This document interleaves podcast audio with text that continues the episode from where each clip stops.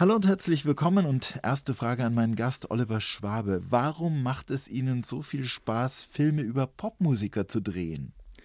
Ich glaube, die Frage ist ganz einfach zu beantworten. Ich wäre halt selbst gerne Musiker geworden und das hat leider mit meinen Skills nicht ausgereicht. Ich habe zwar mal in einer Band gespielt, aber war dann doch nicht so gut und habe das dann an den Nagel gehangen und in meiner Filmerei kann ich halt diesem Hobby der Musik, nun, was damals ein Hobby war, frönen und eben Musiker begleiten und treffen und dann eben da diese Obsession ausleben, die ich selber nicht umsetzen konnte.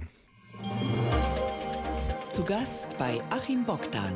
Oliver Schwabe, Regisseur und Filmprofessor.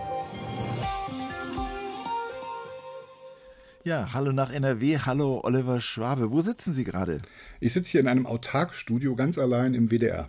Das heißt, Sie sind auch Ihr eigener Techniker. Ja, man muss hier nicht so viel einstellen. Hier ist alles eingestellt. Ich sitze hier nur und habe eine Telefonnummer, falls irgendwas schief geht.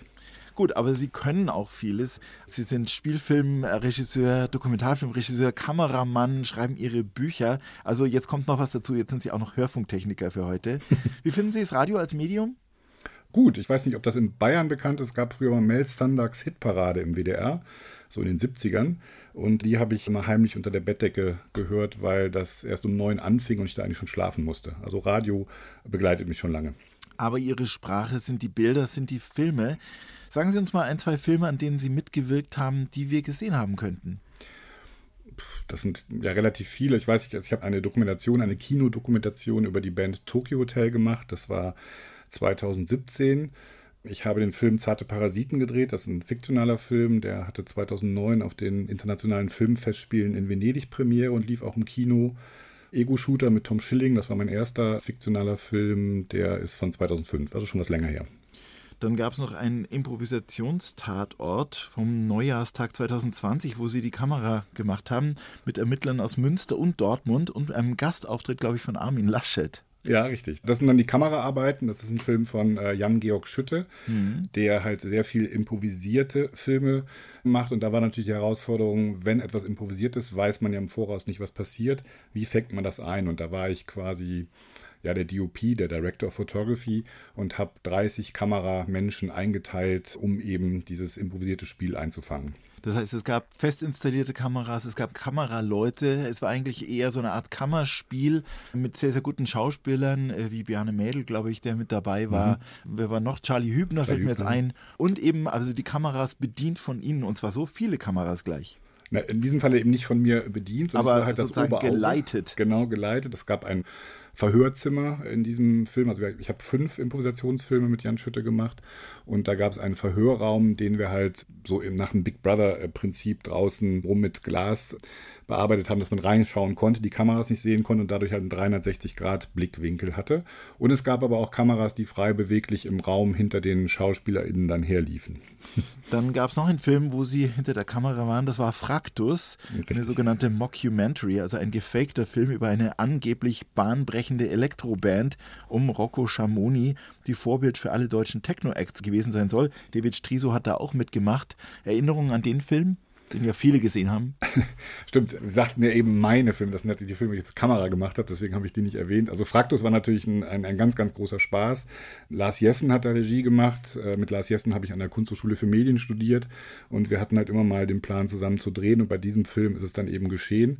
Ich glaube, gut war eben, dass ich nicht nur ausschließlich als Kameramann arbeite, weil gerade bei Fraktus die Kameraarbeit ein bisschen amateurhaft aussehen sollte, weil ein Kameramann spielt auch quasi im Film mit und ich habe dann aber die Bilder dieses Kameramanns gedreht und ich wurde auch schon mal bewusst äh, geschubst oder mir wurde ein Beinchen gehalten, damit die Bilder nicht so perfekt waren. Das war wirklich ein sehr lustiger Film und hat auch sehr, sehr großen Spaß gemacht. Aber es hätte eigentlich auch ein Film von Ihnen sein können, denn Sie haben ja jede Menge Filme über Popmusiker gedreht. Sagen wir noch ein Beispiel. Sie haben einen Film mal über Heino gemacht. Richtig, ja. Zum, glaube ich, 75. Geburtstag. Mhm, genau. Das war tatsächlich eine Anfrage von Arte damals. Ich habe halt keine Berührungsängste. Ich habe ja auch einen Film über David Hasselhoff gemacht zum Beispiel.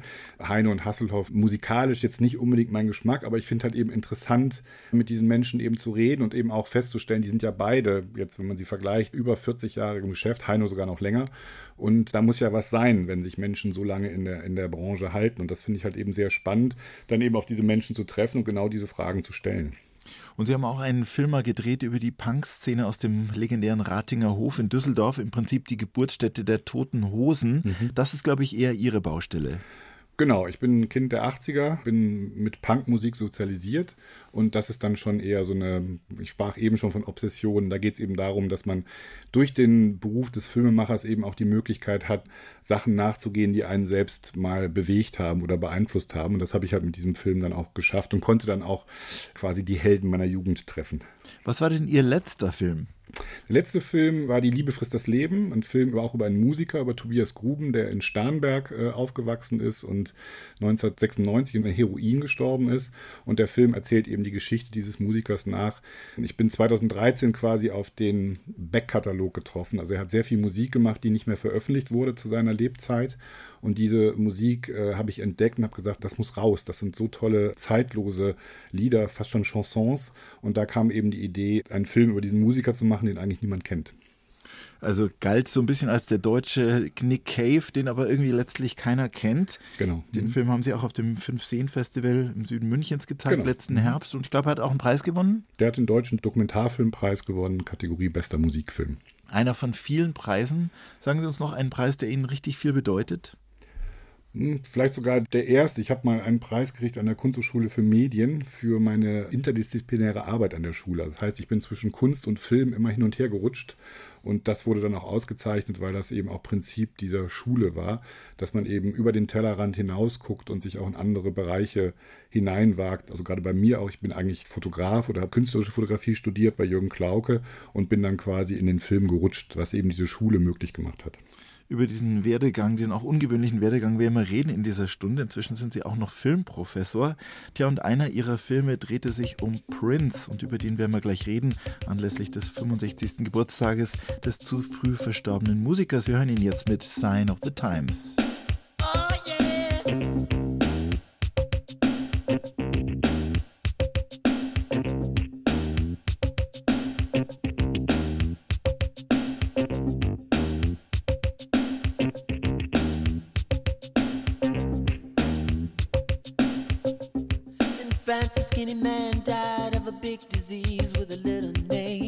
By chance, his girlfriend came across a needle, and soon she did the same. At home, there are 17 year old boys, and their idea of fun is being in a gang called the Disciples High on Crack, a toting a machine gun.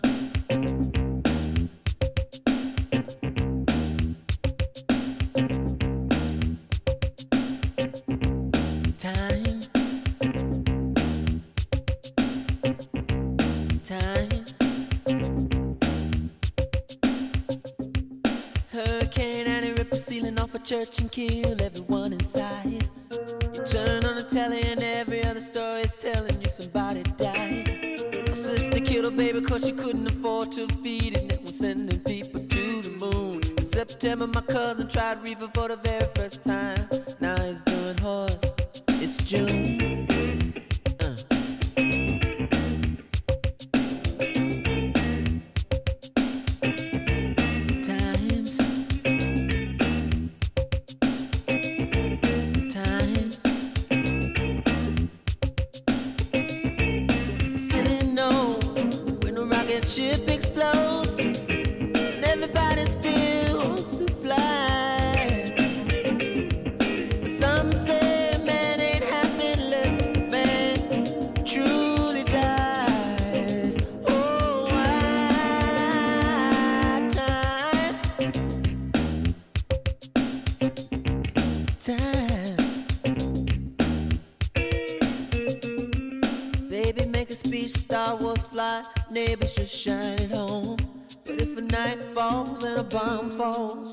Anybody see the dawn?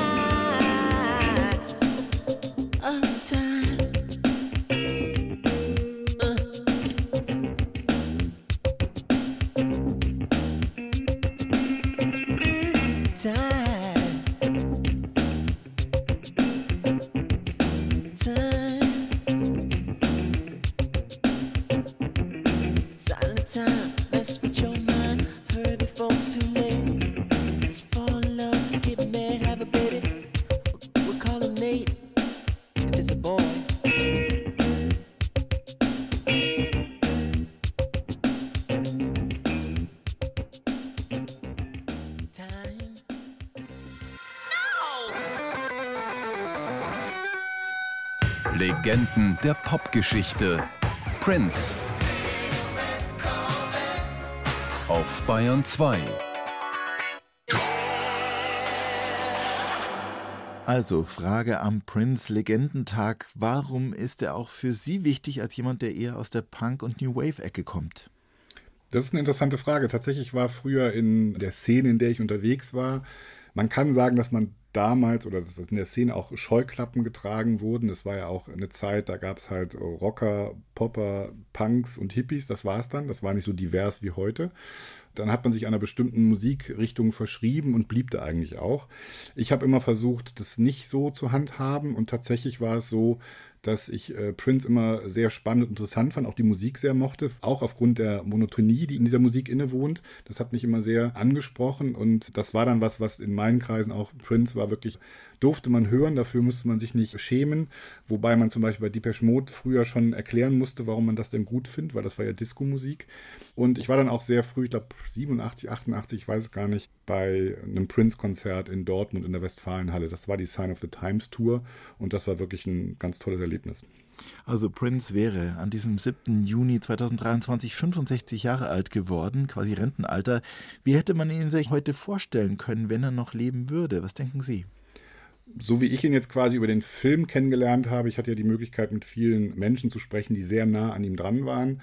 Es war halt wirklich ein, ein Workaholic und ich glaube, er würde halt nach wie vor eine oder mehrere Platten im Jahr herausbringen und immer weiter Musik schreiben, arbeiten, Konzerte geben. Prinz hat nicht unterschieden zwischen Leben und Arbeiten oder Leben und Musik, das war eins. Und so wie ich das verstanden habe von den Menschen, mit denen ich sprechen durfte, war er halt rund um die Uhr im Studio und hat gearbeitet. Denn Sie haben einen Dokumentarfilm gedreht über ihn nach seinem Tod vor sieben Jahren im April. Wissen Sie noch, wie Sie die Nachricht erreicht und was das bei Ihnen dann ausgelöst hat, als Sie gehört haben, Prince ist tot? Das war traurig natürlich, weil er ja auch noch nicht so alt war. Ne? Und äh, das war auch in der Zeit, da ist David Bowie gestorben, da ist dann kurz später Lemmy von Motorhead gestorben, da ist äh, Michael Jackson war schon ein bisschen früher verstorben. Also sind ganz viele große Menschen, Ikonen der Popkultur sehr schnell hintereinander plötzlich eben von der Erde gegangen. Das war irgendwie schon traurig, auf jeden Fall. Für Menschen, die es gar nicht mit Popmusik oder Funk und Soul haben, die vielleicht nur klassische Musik hören, was würden Sie denen sagen? Was ist die Bedeutung von Prince? Warum war er wichtig? Da gibt es zwei Punkte. Also erstmal war das auch jemand, der über den Tellerrand hinausgeschaut hat. Es war tatsächlich so, dass er, als er anfing, Musik zu machen, als schwarzer Musiker aus der POC-Community war er sehr verschrien, weil man ihm vorwarf, er würde Musik für Weiße machen. Er hat zum Beispiel Gitarrensoli benutzt, der war nicht nur dem Funk oder dem Soul verschrien, sondern auch dem Rock. Und das hat er auch in seiner Musik verbunden. Und das war etwas, was ihn ausgemacht hat und dann ihn, glaube ich, auch für viele verschiedene Szenen von Musikbegeisterten eben auch interessant gemacht hat, weil er eben sehr viel gemischt, vermischt hat und daraus was Neues geschaffen hat. Das war diese einzigartige Musik, die er gemacht hat. Sie haben einen Dokumentarfilm über Prince gedreht, 2018, also kurz nach seinem Tod. Sweet Mother F. Prince. Wie kam es zu diesem Film? Wer hatte die Idee? Ich habe angefangen für Arte Pop-Dokumentationen zu produzieren. Tatsächlich war der Anfang der Heino-Film, wenn ich mich recht erinnere. Und dann war ich halt immer in Kontakt mit der Redaktion. Erst Heino, dann Prince. genau. Und dann spricht man sich natürlich ab und denkt über mögliche Themen nach. Und dann war irgendwann das Thema Prince auf dem Tisch. Und dann habe ich gesagt, oh, das würde ich sehr gerne machen, weil mich das eben auch aus der eigenen Biografie auch wieder sehr interessiert hat, eben dem Künstler so ein bisschen nahe zu kommen und quasi auch zu, zu gucken, was ihn ausgemacht hat. Was war dieser Prince, was war der auch für die Leute, die mit ihm gearbeitet haben. Und dann äh, war halt die Idee geboren, diesen Film zu machen. Tja, und wie wollten Sie diesen Film gestalten? Prince lebte ja nicht mehr als möglicher Gesprächspartner. Wie sind Sie vorgegangen beim Schreiben des Drehbuchs für diesen Dokumentarfilm? Ja, das gestaltet sich immer ein bisschen schwierig, weil das ist so, dass wenn man Archivmaterial, viel Archivmaterial benutzen will, auch fürs Fernsehen, kostet das natürlich Geld, weil man das lizenzieren muss. Das heißt, so viel Archiv konnte ich gar nicht benutzen. Ich musste also sehr viel selbst drehen, was, was ich aber auch toll finde, das ist ja das Spannende am Filme machen. Und dann habe ich eben versucht, Leute aus dem Umfeld zu finden und Kontakt aufzunehmen und sie gefragt, ob sie mit mir reden wollen würden. Unter anderem bin ich da auf André Simon gestoßen, den auch nicht mehr so viele kennen. Und das war ein Schulfreund von Prince, der quasi als Bassist in der ersten Band von Prince gespielt hat und ihm halt auch sehr, sehr nah war, auch gerade in den Anfängen. Und das war ein ganz, ganz toller Gesprächspartner, weil er auch noch nicht so oft in der Öffentlichkeit darüber gesprochen hatte, wie seine Zusammenarbeit mit Prince war. Ja, und andere Echos, die Sie bekommen haben. Also ich könnte mir vorstellen, Sie sind ja in Deutschland als Dokumentarfilmer sehr angesehen. Wenn Sie da eine deutsche Dokumentation drehen, dann kennt man Sie und dann sagt man auch gerne zu. Aber ich denke mal, in den USA waren Sie ja jetzt eher mal ein Unbekannter und nicht jeder wollte vielleicht drüber reden. Das ist richtig und Arte kennt da auch niemand. Das interessiert keinen. I'm from sagt, Artie, don't you know? Artie. Genau, wenn man sagt, das ist halt ein, ein toller Kultursender, der sich auch sehr der Popkultur verschrieben hat, das interessiert dort niemanden. Man muss halt Geduld haben, man muss, gerade bei André Simon, da habe ich lange dran gearbeitet, ich glaube, das ging über ein halbes Jahr, bis er dann auch zugesagt hat. Das ist dann stetiger E-Mail-Verkehr. Man muss natürlich aufpassen, den Leuten nicht auf den Geist zu gehen. Aber das tut man natürlich, weil man natürlich was haben will. Und wenn ich mir dann was in den Kopf gesetzt habe, dann möchte ich das ja auch eigentlich gerne realisieren. Und über diesen E-Mail-Verkehr hat sich dann aber so eine Art Vertrauensverhältnis entwickelt und bis dann irgendwann die Zusage kam und sagt, okay, komm nach LA, wir machen das. Und wen hatten Sie denn noch mit als Gesprächspartner? Ein ganz toller Gesprächspartner war äh, Morris Hayes, das ist der Keyboarder von der New Power Generation, von einer späteren Begleitband von Prince aus den 2000er Jahren. Und das war wirklich ein ganz toller Mensch, der eben auch äh, Prince sehr nahe war und eben auch so ein bisschen erzählen konnte, wie Prince getickt hat. Also der hat ihn wirklich so beschrieben als jemanden, der aus einer ganz anderen Dimension, aus einer ganz anderen Welt kam, weil er eben auch so kreativ war und so viele Ideen hatte und dauernd wieder was. Der hat ja an mehreren Songs, Alben gleichzeitig gearbeitet in Paisley Park, einen großen Studiokomplex hat er sich gebaut in der Nähe von Minneapolis und das war wie so ein großes Kreativzentrum, in dem er halt pausenlos Musik gemacht hat und Morris Hayes war halt für eine lange Zeit sein Partner dabei und der hat natürlich viel erzählen können. Und waren Sie denn auch in Minnesota, wo er herstammt? Ja, ja, ich war auch im, im Paisley Park, was ich mir ganz anders vorgestellt habe. Das sieht von außen eher aus wie ein Baumarkt. das ist also wirklich nur so eine Halle. Und innen drin gibt es dann halt verschiedene Studios, die äh, hochklassig ausgestattet sind. Es gibt äh, Konzerträume. Es gibt jetzt, das ist jetzt auch ein Museum, da steht dann halt das Purple Rain Motorrad drin. Da kann man auch so Führungen machen. Aber eigentlich war es wirklich wie so eine Kreativfabrik. So sieht es von außen aus, wo halt eben Prince morgens oder abends oder durchgehend war ne, und gearbeitet gearbeitet hat. Ne? Ich wollte gerade sagen, der ist dann zur Arbeit gefahren, aber das hat er Arbeit, das gab Motorrad. Ja nicht. Genau, sondern er ist, er hat ja wirklich durchgearbeitet und da hat er eben produziert. Auch ein streitbarer Geist, das hat man daran mitbekommen, dass er sich ja sieben Jahre lang mit seiner Plattenfirma gestritten hat, so dass er seinen Namen verweigert hat und sich nur noch The Artist formerly known as Prince Cup genannt hat. Also schon auch ein irrer Typ. Gab es irgendwas, was Sie noch im Zuge Ihrer Recherchen und Gespräche vielleicht auch überrascht hat, was Sie nicht so wussten? Mm, das mit dem Namen lag ja wirklich auch daran nicht, weil das jetzt darum ging, mehr Geld zu verdienen oder sowas. Das hatte, glaube ich, genug, sondern es ging darum, dass man ihn bremsen wollte zu produzieren. Also er durfte gar nicht so viel Platten auf den Markt bringen, wie er eigentlich wollte, weil das hätte dann vielleicht seinen Marktwert eben minimiert. Und deswegen hat er sich dann eben diesen anderen Namen gegeben, um, um unter diesem Namen noch andere Platten zu veröffentlichen, als die, die er mit dem Vertrag, mit dem Label eben eigentlich machen musste. Ein zweiter Punkt ist, es wurde ja auch viel über die Todesursache spekuliert. Das wird im Film auch nur so angerissen, weil das auch ein bisschen Gerüchteküche ist. Aber es geht wohl da auch um Schmerzmittel, die ja gerade in Amerika eine große Rolle spielen, die einfach da verabreicht werden. Es gibt gerade diesen Dokumentarfilm über die Fotokünstlerin Nen Goldin, die jetzt auch einen Prozess angeht gegen die Hersteller von bestimmten Schmerzmitteln. Und das ist halt, glaube ich, in den USA gerade ein sehr großes Problem und eine sehr große Droge. Und es das heißt, dass Prince eben sehr starke Hüftprobleme hatte was vielleicht auch davon kam, das wird im Film auch gesagt, weil er mit äh, High Heels von äh, Pianos runtersprang und das ja auch jeden Abend in einer anderen Konzerthalle und dass das eben auch an seiner Gesundheit gezehrt hat und er sich eben die, ohne diese Tabletten teilweise gar nicht mehr auf die Bühne konnte. Also das was, sind diese, diese Opioid-Toten. Genau. Mittlerweile sind 450.000 Menschen in den USA daran gestorben. Prince genau. war einer der ersten, wenn man so will. Hier ist eins zu eins der Talk auf Bayern 2. Heute mit Achim Bogdan und meinem Gast, dem Filmemacher Oliver Schwabe, der Spielfilm und Dokumentarfilm gleichermaßen beherrscht, der Buch, Regie und Kamera kann. War das denn schon Ihr Traumberuf als Kind? Filmemacher oder doch eher Tellerwäscher? es gibt eine Abiturszeitung, die, also die glaube ich ja mittlerweile, ich weiß gar nicht, ob es heute noch gibt, in Zeiten von Social Media. Und da stand schon als Berufswunsch Kameramann drin. Also das war immer etwas, was mich interessiert hat. Fotografie hat mich interessiert, Bilder haben mich interessiert. Und dann habe ich versucht, über Umwege diesen Weg zu verfolgen. Und das hat dann irgendwann geklappt und ist nicht der Tellerwäscher geworden. Wir reisen mal in Ihre Kindheit. Was haben denn Ihre Eltern beruflich gemacht? Mein Vater ist Bankkaufmann, also ganz äh, solide, und meine Mutter ist Plakatmalerin, hat aber auch als ich weiß gar nicht, wie man das nennt, Bleiverglasungen in Kirchen gemacht. Man nennt es, glaube ich, Glasmalerin, wo aber auch dazu hört, dass man ähm, eben auch Bleiverglasung herstellt und hat halt verschiedene Kirchenfenster im Aachener Raum getätigt oder gemacht oder gebleit, wie auch immer man das nennt. Sie sind geboren 1966, also einer der sogenannten Babyboomer. Woran haben Sie diesen Babyboom gemerkt? gab es da immer volle Schulklassen, immer ganz viele Stephans, Peters, Andreas, Christians und auch Olivers? Wir waren tatsächlich 46 im Gymnasium in der Klasse, also 46 Kinder oh. und drei Olivers. Es gab einen Oliver, einen Ola und einen Olli. Ich war der Olli. Mit auch charakterlichen Verschiebungen zwischen den Olivers. Geboren in Hannover, die ersten Jahre aber erstmal in Hamburg groß geworden. Was verbindet Sie mit der Hansestadt?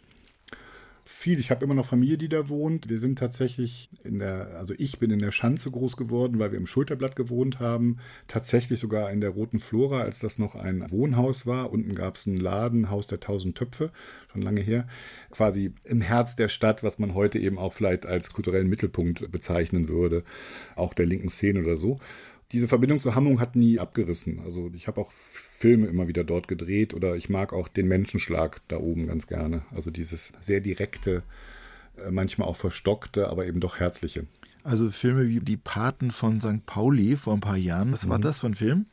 Das war ein Film, der ist aus dem letzten Jahr. Das war eine Serie über den Kiez, die Reeperbahn in den 60er, 70er und 80er Jahren.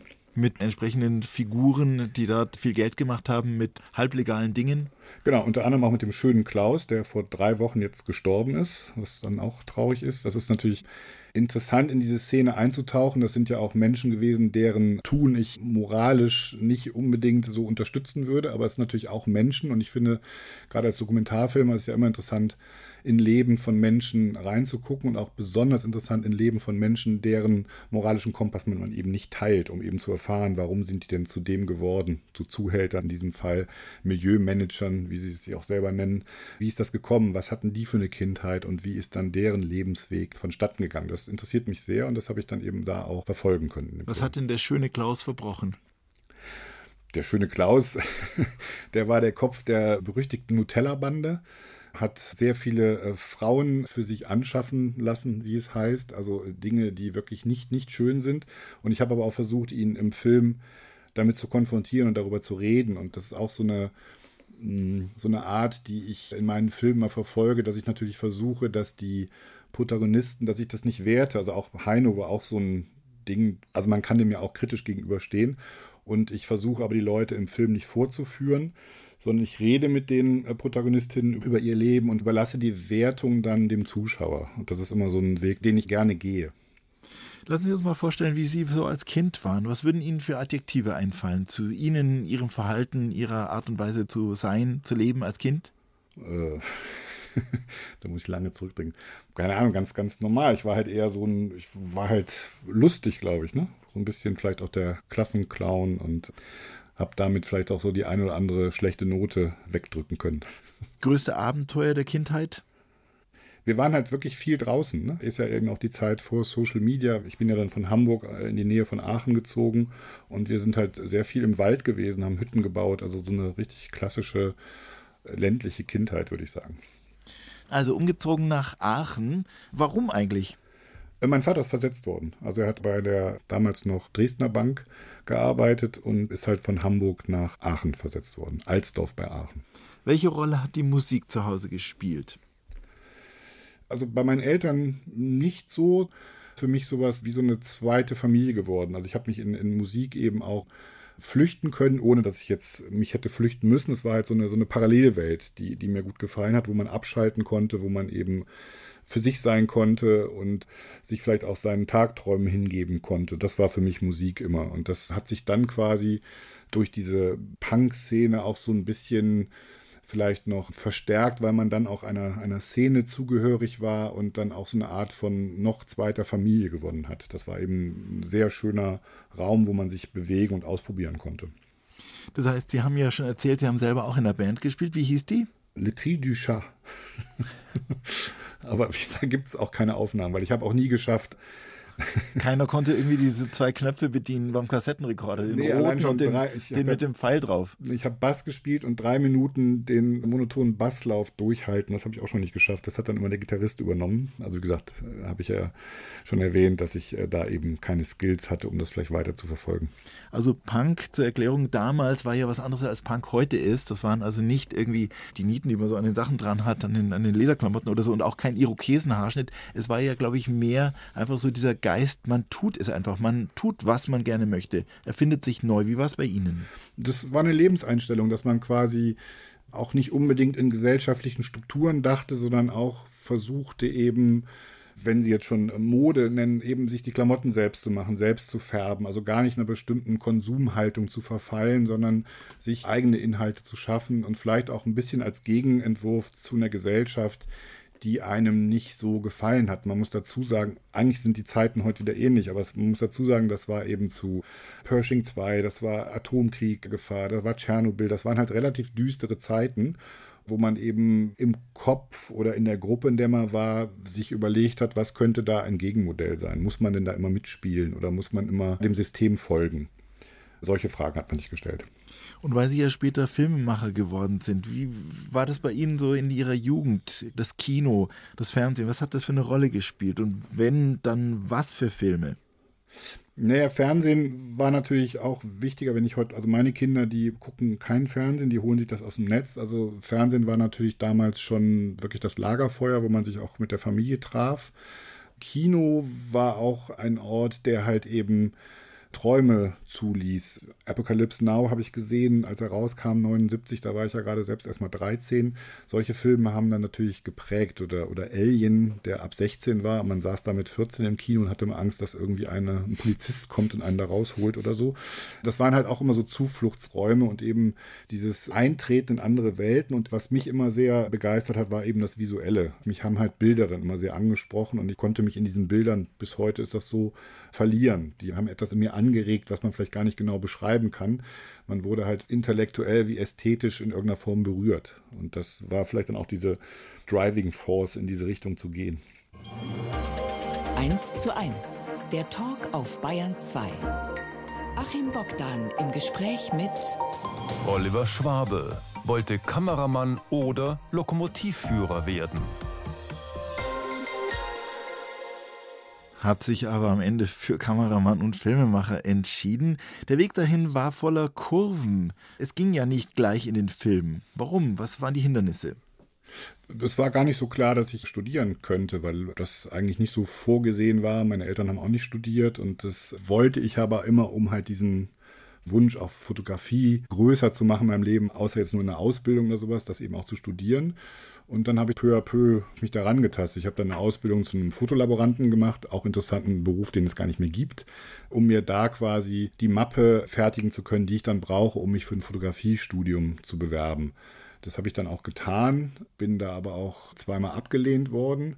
Unter anderem an der Uni, wo Sie inzwischen als Professor unterrichten. Genau, richtig. In Köln. Und habe dann aber noch eine Fotografie-Ausbildung gemacht, also Fotograf, und habe mich dann nochmal beworben, bin dann genommen worden, aber gleichzeitig auch an der Kunsthochschule für Medien in Köln hatte ich mich beworben, bin da dann auch angenommen worden und habe mich dann für die Kunsthochschule für Medien in Köln entschieden. Und dann ist das so organisch weitergewachsen, würde ich sagen. Was war denn rückblickend so ein Wendepunkt, der Sie dann doch noch zum Film gebracht hat? Es war tatsächlich so, dass ich an der Kunsthochschule für Medien habe ich bei Jürgen Klauke fotografiert, studiert, ein Fotograf und fotografiert, das ist schon richtig. Ein Fotograf, der in den 70ern quasi schon Genderfragen behandelt hat und eben ein Vertreter der inszenierten Fotografie war zu einer Zeit, als die Fotografie als Kunstform noch gar nicht so anerkannt war. Bei ihm habe ich studiert und habe dann aber auch irgendwann angefangen mit Video zu experimentieren. Also das, was die Schule, was ich eben schon erwähnte, eben hat, dass man über den Tellerrand hinaus guckt. Ich habe dann Videoinstallationen gemacht. Ich habe auch mit einer Videoinstallation mein Diplom gemacht. Und da sind dann Filmer darauf aufmerksam geworden oder Filmerinnen, die eben auch an der Schule studiert haben und die mich dann gefragt haben, ob ich nicht Lust hätte, ihre Filme zu fotografieren, also da Kamera zu machen, zu drehen. Und so bin ich dann in den Film gerutscht. Und dann gab es relativ schnell eigentlich einen Kurzfilm, wo Sie die Kamera bedient haben, der dann auch gleich mit einem Preis ausgezeichnet wurde, einen besonderen Preis. Genau, das war der Film Freunde von Jan Krüger. Der mich äh, gefragt hat, ob ich den Film fotografiere. Zu der Zeit hatte ich große Lust mit DV. Das waren also die Vorläufer der äh, Videotechnik der Kameras, also kleine Kameras, also Vorläufer vielleicht der großen Kameras heute. Das waren noch Kassetten, aber eben digital. Und ich hatte Lust, genau damit zu drehen, weil die sehr klein waren, die Kameras. Man konnte sehr wendig arbeiten und es war nicht ein großer Technikapparat. Man konnte halt spontaner sein. Und letztendlich hat der Film dann einen silbernen Löwen bekommen bei den Filmverspielen in Venedig für den besten Kurzfilm. Und das hat mich natürlich dann auch angespornt, weiter in dem Bereich zu bleiben. Danach ein Auslandssemester in New York. War das so cool, wie sie es anhört? Das war noch davor, das war noch während der Zeit an der Kunsthochschule für Medien. Das war cool, weil ich habe an der NYU studiert, im Department Arts and Media und habe aber eigentlich hauptsächlich mit einer kleinen Kamera, das war noch eine High-8-Kamera, also nochmal unter DV, also noch kleineres Format und einem DAT-Recorder bin ich halt als Personalunion durch die New Yorker Clubs gelaufen und habe halt Konzerte gedreht, gefilmt und Interviews mit diesen Musikern gemacht, die dann eben da aufgetreten sind, teilweise eben auch Musiker, deren Fan ich war. Und da ist eigentlich so mein erster Musikdokumentarfilm, mein erster größerer Musikdokumentarfilm entstanden. Und Sie sind auch bekannt geworden für ein Videotagebuch, das von Ihnen, ich glaube, von 98 bis 2010 einmal im Jahr im Fernsehen lief. Ist genau. das richtig? Das ist nicht von mir persönlich, sondern es war ein, ein Professor an der Kunsthochschule für Medien, Horst Königstein. Der hat, glaube ich, auch damit zu tun, dass ich heute selber Professor bin. Der hat den New York-Film gesehen und fand den fürchterlich. er mochte die Musik nicht, er fand ihn manieriert, fand aber, dass ich eine Gabe hätte, Interviews zu führen, wie ich eben diese coolen Rockstars dazu brachte, äh, eben von sich zu erzählen und eben auch ein bisschen aufzumachen. Und der hatte ein Format beim NDR, das nannte sich Videotagebücher, wo man Menschen für ein Jahr eine Kamera in die Hand gegeben hat, die ihr Leben filmen. Und dieses Format hat er mir dann übertragen. Das heißt, ich habe dann im Zeitraum von fast zwölf Jahren Menschen ausgesucht, immer eine Person äh, im Jahr, die halt ihr Leben filmt. Und ähm, die liefen dann auch auf Festivals, diese Filme. Ist auch interessant, das war natürlich alles vor YouTube, vor Social Media. Also es war quasi so ein, ein, ein also Horst Königstein war schon ein Pionier in seiner Arbeit. Das war so ein Vorausblick auf das, was uns heute alles äh, alle umgibt, dass nämlich jeder filmen und senden kann. Ja, und eins führte zum anderen, denn wiederum diese Videotagebücher wurden unter anderem von Wim Wenders angeschaut und der kam dann zu Ihnen. Warum? Was wollte er? Ja, der hat es gesehen und zu der Zeit gab es auch die Dogma-Bewegung um Lars von Trier. Da das waren also diese dänischen Filmemacher. Genau, da ging es darum, eben auch mit dieser kleinen, wendigen, unkomplizierten äh, Videotechnik auch Kinofilme zu drehen. Und das Gleiche wollte man dann auch in Deutschland tun. Die Reihe nannte sich Radikal Digital. Und da sind dann drei Filme entstanden und ich war eben einer von den Filmemachern, die eben einen Film drehen durften. Dieser Film hieß Ego-Shooter mit dem damals noch weitgehend unbekannten Tom Schilling, mhm. also noch acht Jahre vor Oh Boy, seinem ganz großen Durchbruch. Mhm. Auch das hat ihnen gleich wieder einen Preis beschert, den New Faces Award mhm. für beste Regie Newcomer. Also irgendwie Nominierung. Nominierung. Nominierung. Also es lief alles irgendwie so ein bisschen wie am Schnürchen. Eins führte zum anderen.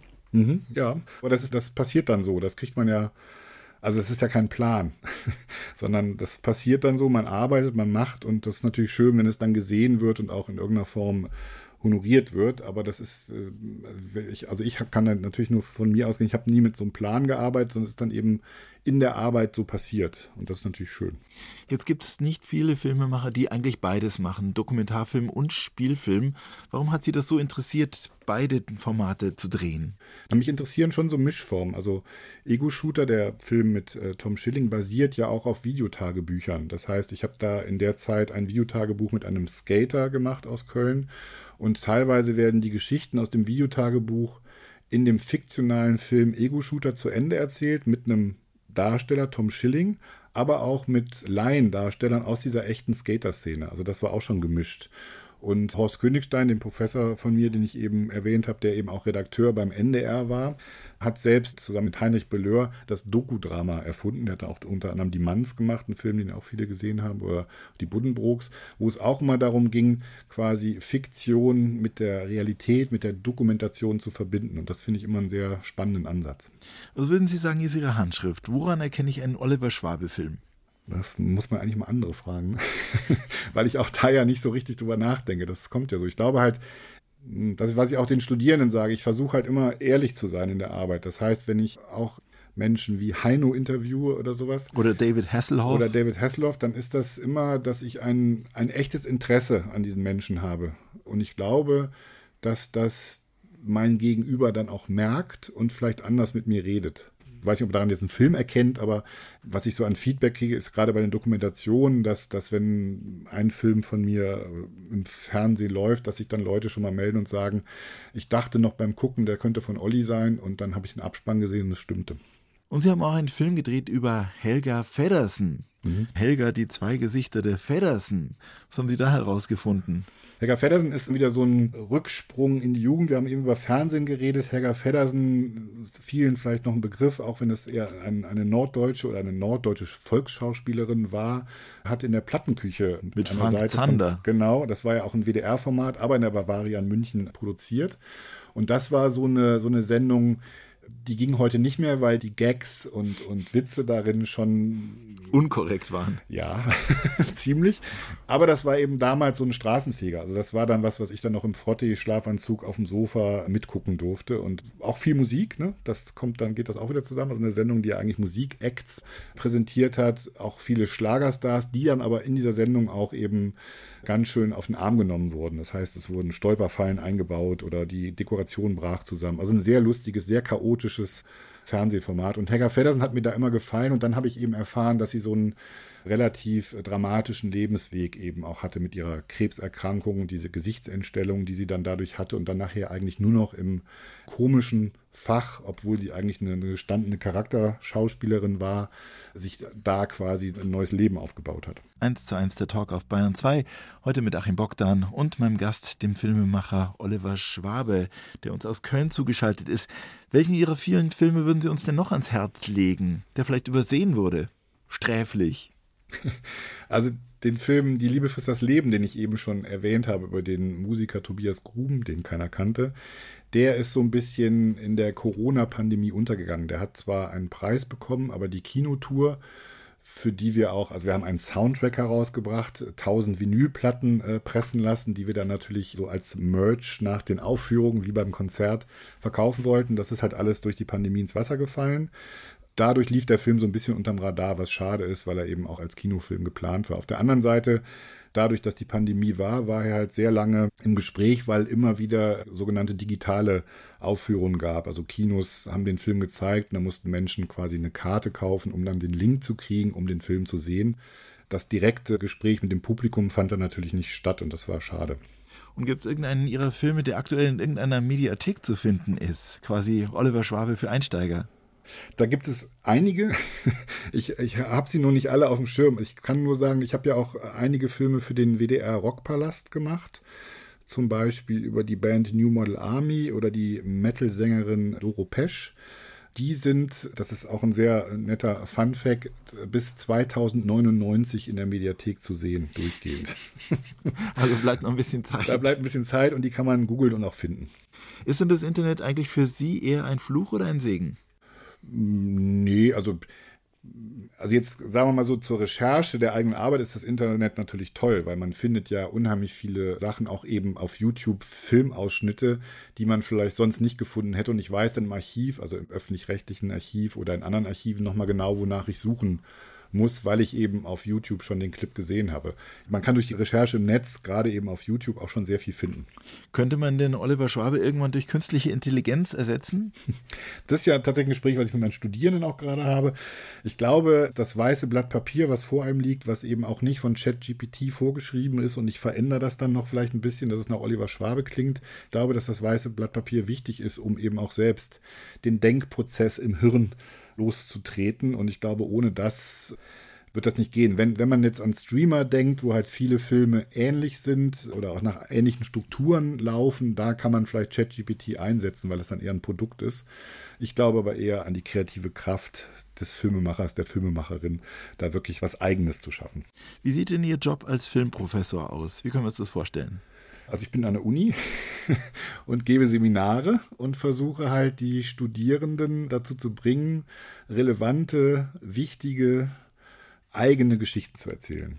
Das ist so ein bisschen vielleicht, wenn man das von oben betrachten würde. Und das mache ich dann eben im, im, sehr intensiven Austausch mit den Studierenden, wenn es darum geht, auch Themen zu finden oder zu gucken, was will ich eigentlich erzählen oder welche Art der Filmsprache möchte ich nutzen oder welche Art der Filmsprache passt zu mir, was kann ich besser, kann ich besser Dialoge schreiben oder kann ich besser in Bildern erzählen. Das versuche ich mit den Studierenden herauszufinden, damit eben später auf einem Markt, wo die ja alle mal stattfinden möchten, wo sie da sich auch behaupten können, weil sie dann eben wissen, was sie wirklich gut können und den Ball oder die Karte können sie dann spielen. Und im Prinzip waren Sie ja ein Spätberufener als Professor, eine nicht ganz gewöhnliche Laufbahn, eigentlich als Arbeiterkind und mhm. eigentlich auch blöd, dass sowas noch keine Selbstverständlichkeit ist. Wie blicken Sie darauf, auf diese Karriere? In die Lehre zu gehen, hatte ich immer schon mal im Hinterkopf, weil ich habe eben Horst Königstein, Professor, Redakteur, Filmemacher erwähnt, der unter anderem neben anderen Professoren an der, gerade auch an der Kunsthochschule für Medien, mich eben wahnsinnig gefördert und unterstützt haben. Ich hatte immer so ein Gefühl, irgendwann muss man das zurückgeben oder ich möchte das zurückgeben. Und deswegen kam dann, als diese Stelle ausgeschrieben war und ich mich dann beworben habe, hat das eben dann irgendwie auch gepasst. Also es ist eine bewusste Entscheidung, die natürlich auch mit sich bringt, dass ich jetzt weniger Filme machen kann. Ne? Aber ich finde, das hält sich noch gut im Gleichgewicht und die Arbeit mit den Studierenden macht eben auch wahnsinnig viel Spaß. Also was machen Sie, dass das aktive Filmemachen nicht zu kurz kommt? Gibt es da gerade irgendwas? Ich mache jetzt gerade einen Film über Beth Hart. Das ist eine äh, Blues-Rock-Sängerin aus den USA. Das gehört noch zu dieser Rockpalast-Reihe, wo wir uns eben äh, neben Doro Pesch und Inga Rumpf MusikerInnen mal ausgesucht haben und die eben filmisch porträtieren, weil es ja immer noch ein sehr ähm, männerdominiertes Geschäft ist, die Rockmusik. Und das ist noch ein Film dieser Reihe, den ich jetzt dieses Jahr fertig mache. Wo haben Sie eigentlich den Ausgleich zum Filmemachen gefunden? Oder war das Filmemachen der Ausgleich? Ausgleich wozu? Äh, zum zum äh, Leben, also zu, sozusagen zur Arbeit das ist ja alles eins. also das wie bei, wie bei Prince. Ja, ich will mich natürlich nicht mit Prince vergleichen, um Gottes Willen. Aber es ist schon so, dass ähm, dass das für mich keine Arbeit ist. Man fragen Sie meine Familie mal, die hätte das, glaube ich, manchmal gerne anders. Aber es ist tatsächlich so, dass das für mich eins ist. Das gehört alles zusammen. Ich unterscheide auch nicht, ob ich jetzt zur Arbeit gehe oder, oder das ist eben, das ist alles eine Sache, die mir halt wahnsinnig viel Spaß macht und ich freue mich auf jeden neuen Tag, wo ich was bewegen kann, wo ich was machen kann und wo ich dann vielleicht auch Leute treffe, die ich ohne diesen Beruf wenn ich den nicht hätte, nicht treffen könnte. Gibt es da noch einen unerfüllten Traum von Ihnen, den Sie noch nicht sich gönnen konnten? Irgendeinen Film, den Sie schon immer drehen wollten? Ich bin, da kommen wir wieder auf diese Punk-Vergangenheit zurück. Ich bin länger schon daran, ich weiß nicht, ob das jetzt vielen Zuhörerinnen was sagen wird, einen Film über die deutsch-amerikanische Freundschaft zu machen. DAF, das ist auch eine Band aus den 70er und 80er Jahren, die eigentlich Techno vorweggenommen hat und da bin ich schon länger dran, da Partner zu finden, diesen Film zu finanzieren. Leider ist einer der Protagonisten jetzt auch mittlerweile schon gestorben. Gabi Delgado. Genau. Und Robert Girl ist jetzt quasi noch der einzig Verbleibende, der diese Band eben auch damals mit begründet hat. Und da bin ich gerade dran, hoffe, dass ich den in naher Zukunft realisieren kann. Das war unser heutiger Gast, der Filmemacher Oliver Schwabe, Autor, Regisseur, Kameramann und Filmprofessor. Vielen herzlichen Dank an Sie nach Köln. Vielen Dank für die Einladung. Ja, und auch morgen gibt es an dieser Stelle wieder 1 zu 1 der Talk. Dann mit Jürgen von der Lippe zum 75. Und Ihnen, liebe Hörerinnen und Hörer, wünsche ich jetzt noch viel Spaß mit unserem Programm. Ihr Achim Bogdan.